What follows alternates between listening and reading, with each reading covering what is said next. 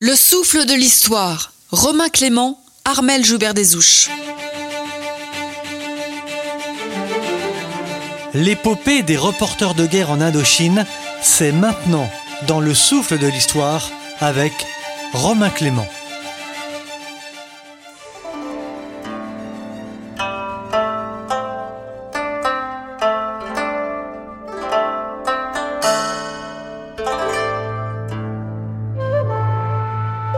À Saïgon, Baudard croise ses confrères, souvent aux mêmes endroits, ces lieux iconiques que tous les reporters connaissent, comme bien sûr le club de la presse. Il y a les correspondants de l'AFP, Pierre Norgeux, euh, François Gall, il y a aussi Max-Olivier Lacan du Figaro, un ami qu'il connaît depuis la Libération. Il rencontre aussi Max Clos, un jeune pigiste de 24 ans du journal Le Monde. Max Clos est dans une drôle de colloque, si on peut dire, avec un ancien Waffen-SS et un juif, mais tout le monde a l'air de bien cohabiter. La vie est faite de ces mystères, de ces rencontres et de ces ententes improbables.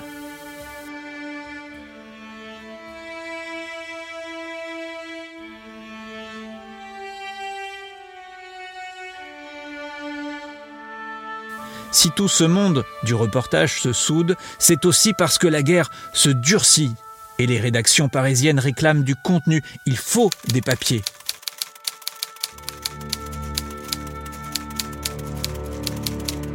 Parce que le 23 janvier 1949, la Chine nationaliste capitule et Mao l'emporte. C'est pourtant à ce moment que Baudard fait le choix de rester à Saïgon. On aurait pu imaginer qu'il fonce au nord à la frontière avec la Chine, mais non, il choisit d'explorer la ville, ses bas-fonds, les dancing de Cholon. Il veut aussi connaître les personnes influentes. Son salaire n'est pas très élevé, mais côté note de frais, euh, c'est on pourrait dire open bar. La comptabilité ne vérifie pas grand-chose, tout passe et c'est assez commode lorsqu'il faut fréquenter des drôles de lieux et boire beaucoup pour avoir des informations fraîches et inédites. Baudard, à Saïgon, est invité dans les cocktails, les dîners mondains aussi, donnés par Pignon, le haut commissaire au palais Norodom, ou par le général Carpentier, général assez avare de mots, qui instaure une censure et semble préférer tenir ses hommes éloigné de la débauche, tenir Saïgon aussi plutôt que de se perdre dans la jungle, il paraît mépriser le Viet Cong, le croit probablement incapable de gagner la guerre.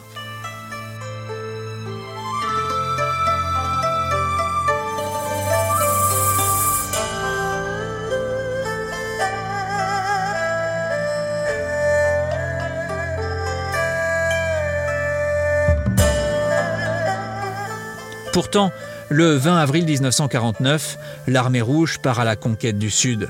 Et Baudard repart au nord, au Tonkin, là où la menace est maintenant officielle, imminente et pléthorique.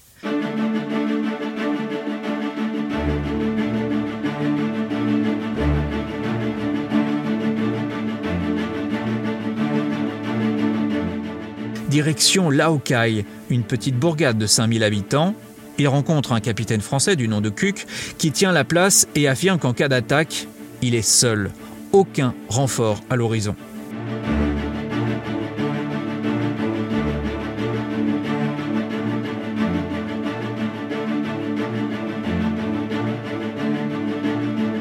Des postes isolés, de petites unités dispersées, oubliées, sans liaison ou presque, seules face à un danger imminent.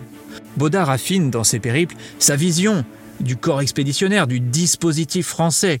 Il découvre peu à peu le visage aussi de cette guerre qui ne dit pas encore son nom. Il comprend une chose qu'il écrit bien sûr dans François, enthousiasme et sévices sont les deux mamelles de la guérilla.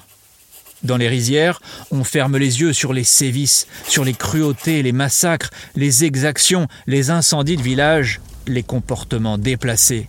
Baudard rencontre aussi les pirates, les bandits, les seigneurs de la guerre comme Bai Vienne, qui met la main sur une partie du trafic d'opium mis en place par les services secrets français pour rallier les tribus méos dans les montagnes. En avril 1949, c'est un personnage important qui est annoncé, un personnage qu'il connaît bien. C'est Mag, la femme de Baudard, qui débarque à Tan Son Nhut, l'aéroport de Saïgon. Elle va occuper le poste de directrice de l'information au sein de l'administration indo-chinoise. Il devrait se réjouir de retrouver son épouse, mais il constate plutôt avec amertume que son mariage est devenu une routine, son union a du plomb dans l'aile.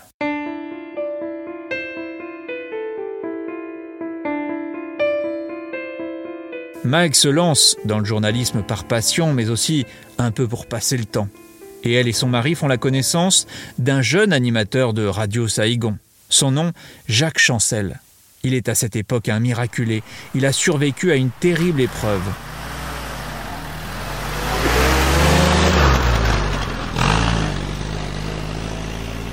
La Jeep dans laquelle il se trouvait a sauté sur une mine. La plupart des occupants ont été tués. Chancel a bien failli perdre lui aussi la vie. C'est ce qu'il raconte hein, dans cet ouvrage très émouvant, La nuit attendra. Cet accident majeur lui fit perdre la vue pendant six mois. Chancel est un personnage fascinant, audacieux, qui cherche et obtient des scoops, n'hésite pas à partir en jungle, à monter au front, à partir sur la piste d'Ochimine. C'est un conteur hors pair, il deviendra cet accoucheur de pensée, grand homme de radio et de télévision. On se souvient de son émission Le Grand Échiquier.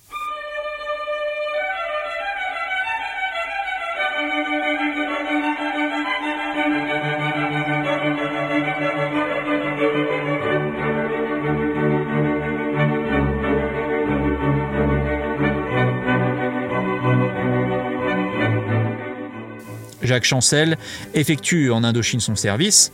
Il est affecté à Radio France Asie, dont le patron s'appelle à l'époque Jean Varnoux. Chancel fait son baptême du feu en journalisme, mais aussi au front. Il va rapidement animer une émission et recevoir les plus grandes stars, dont Joséphine Baker par exemple, célébrité de passage en Indochine, parfois et souvent envoyée pour remonter le moral des troupes.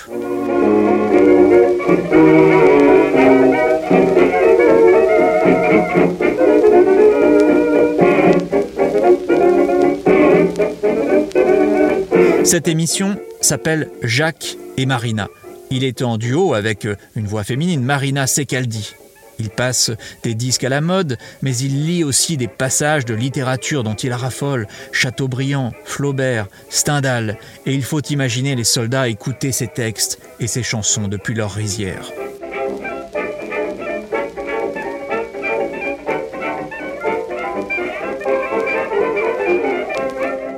Chancel fait la connaissance de Lucien Baudard au Continental, le fameux hôtel des Franchini, lors du fameux rituel de l'apéritif.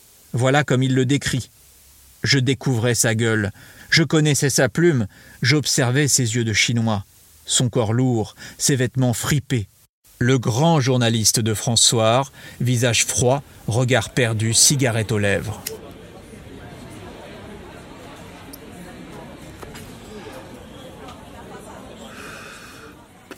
Et voici le conseil qu'après un interminable moment de silence, Baudard lance à ce jeune premier Petit, sache que Tolstoï et Hugo doivent être tes modèles, ajoutant cette phrase sublime Il faut voir grand pour oser vivre. C'est presque une devise. Hein. Chancel, qui est arrivé en 48, fait aussi la connaissance d'une autre figure de légende, Jean Lartegui, qui obtiendra plus tard le prix Albert Londres. C'est un ancien résistant, il a été déporté, officier de carrière, il a servi en Corée, c'est un grand spécialiste des explosifs, et il a rejoint la poudrière indochinoise comme correspondant de guerre lui aussi. Jean Lartegui, qui écrira en plus de ses papiers deux superbes ouvrages, parmi bien d'autres, hein, Les Centurions puis Les Prétoriens, revenant à de nombreuses reprises sur ses années en Indochine. Il y aura aussi Le Mal jaune et des années plus tard, l'adieu à Saïgon. Je vous recommande tous ces ouvrages. Mais revenons à cette fin des années 40 avec le jeune Chancel qui reçoit une autre recommandation de Baudard, car Baudard va l'initier à la vie nocturne de Cholon. Sachez, dit-il, que les amibes, le paludisme, l'alcool et l'opium sont plus dangereux que le corps à corps des armées. Fin de citation. Dans les bouges, dans les fumeries, Baudard apprend de ses sources le retour imminent de l'empereur, Baodai, qui passait plutôt le plus clair de son temps sur la côte d'Azur, hein, entre Cannes, Nice, Menton et, euh, la, la principauté. L'empereur déchu serait de retour. Ce retour est le fruit d'une négociation que Baudard juge très hasardeuse. L'indépendance contre des passe-droits pour les Blancs, une justice, et le journaliste craint une révolte locale.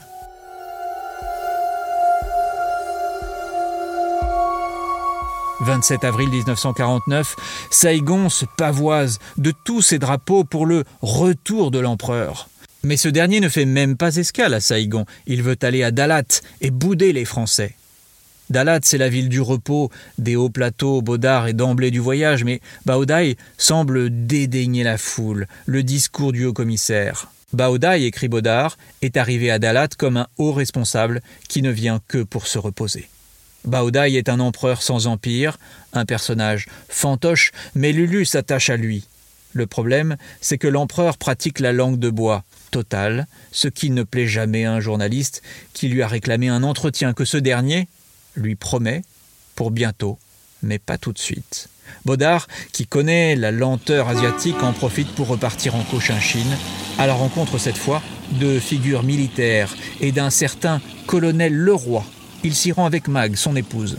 Le roi, c'est un personnage de roman, et Baudard, ça tombe bien, aime les légendes, les guerriers implacables, les gueules de combattants.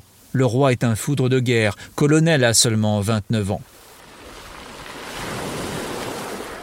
Le colon vit sur une île au bord de Huamlong, l'une des branches qui forment le delta du Mekong.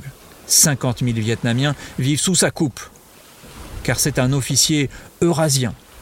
Baudard reçoit un accueil triomphal avec des banderoles. Bienvenue, monsieur le journaliste. On se croirait presque dans Tintin au Congo. Mais la rencontre euh, va vite changer, va vite prendre une autre tournure. Le roi mène ses hommes à la baguette. Son garde du corps lui obéit comme un automate. Et lorsqu'un prisonnier viet est fait, il y a une sorte de tribunal populaire où le seigneur, hein, le fameux colonel, le roi, euh, accorde la vie sauve ou non, comme au cirque romain. Le roi mène la guerre à la Viette il a recours à des expéditions punitives, il exécute des prisonniers devant Baudard qui est écœuré alors qu'il couvre une opération de, ratissage. Baudard évoquera dans ses articles sa cruauté. Le roi en représailles lui donnera ce surnom de Bobard et lui tiendra toujours rigueur de son papier écrit après ce reportage. Le roi, qui n'est pas un officier français, mène sa guerre. Comme il l'entend, c'est un personnage à part, il a même demandé l'envoi de la Légion, mais le commandement français lui a refusé.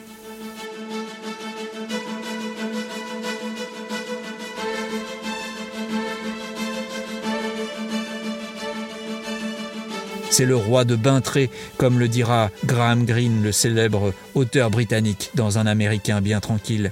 Mais cette guerre menée par le roi, Baudard la hait, il la déteste, c'est pourtant en cette méthode que croit le commandant du corps expéditionnaire, le général Salan.